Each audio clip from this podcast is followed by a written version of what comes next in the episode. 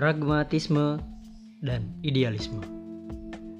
Banyak dari kalangan akademisi, orang-orang terpelajar, jajaran mahasiswa, dosen yang sering kali menggaungkan idealismenya sebagai langkah pijakannya dalam berpikir untuk mencapai visi dan misi hidupnya.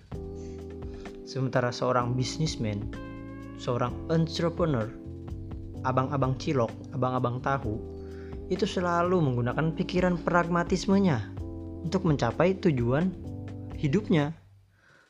Terus apa sih sebenarnya pragmatisme dan idealisme? Yang bahkan seorang akademisi dianggap cetek ilmunya jika berpegang teguh dengan pragmatisme.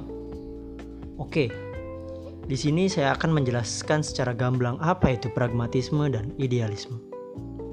Secara kegunaan, pragmatisme dilihat dari segi kepraktisannya jika dianalogikan, sebuah lemari kayu menjadi lemari tidak harus dari kayu jati, tidak harus dari kayu ulin, apalagi tidak harus dari kayu besi, kayu mahoni dan lain-lain. Melainkan bebas dari apa aja yang penting jadi itu lemari. Bahkan jika dari serbuk kayu itu bisa jadi lemari, kenapa tidak?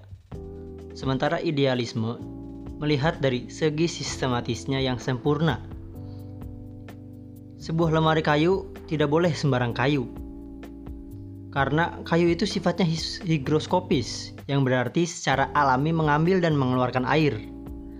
Jadi untuk membuat sebuah lemari kayu harus kayu yang kuat, harus kayu jati, harus kayu mahoni, harus kayu ulin, dan juga bersahabat dengan air, bukan kayu asal-asalan apalagi serbuk kayu. Lantas, problema di sini apa? Permasalahannya itu apa? Memang apa salahnya kita berpegang teguh dengan pragmatisme atau sebaliknya? Apakah pemahaman ini bisa digabungkan? Yo sabar toh cok, gratisan aja pengen cepet-cepet.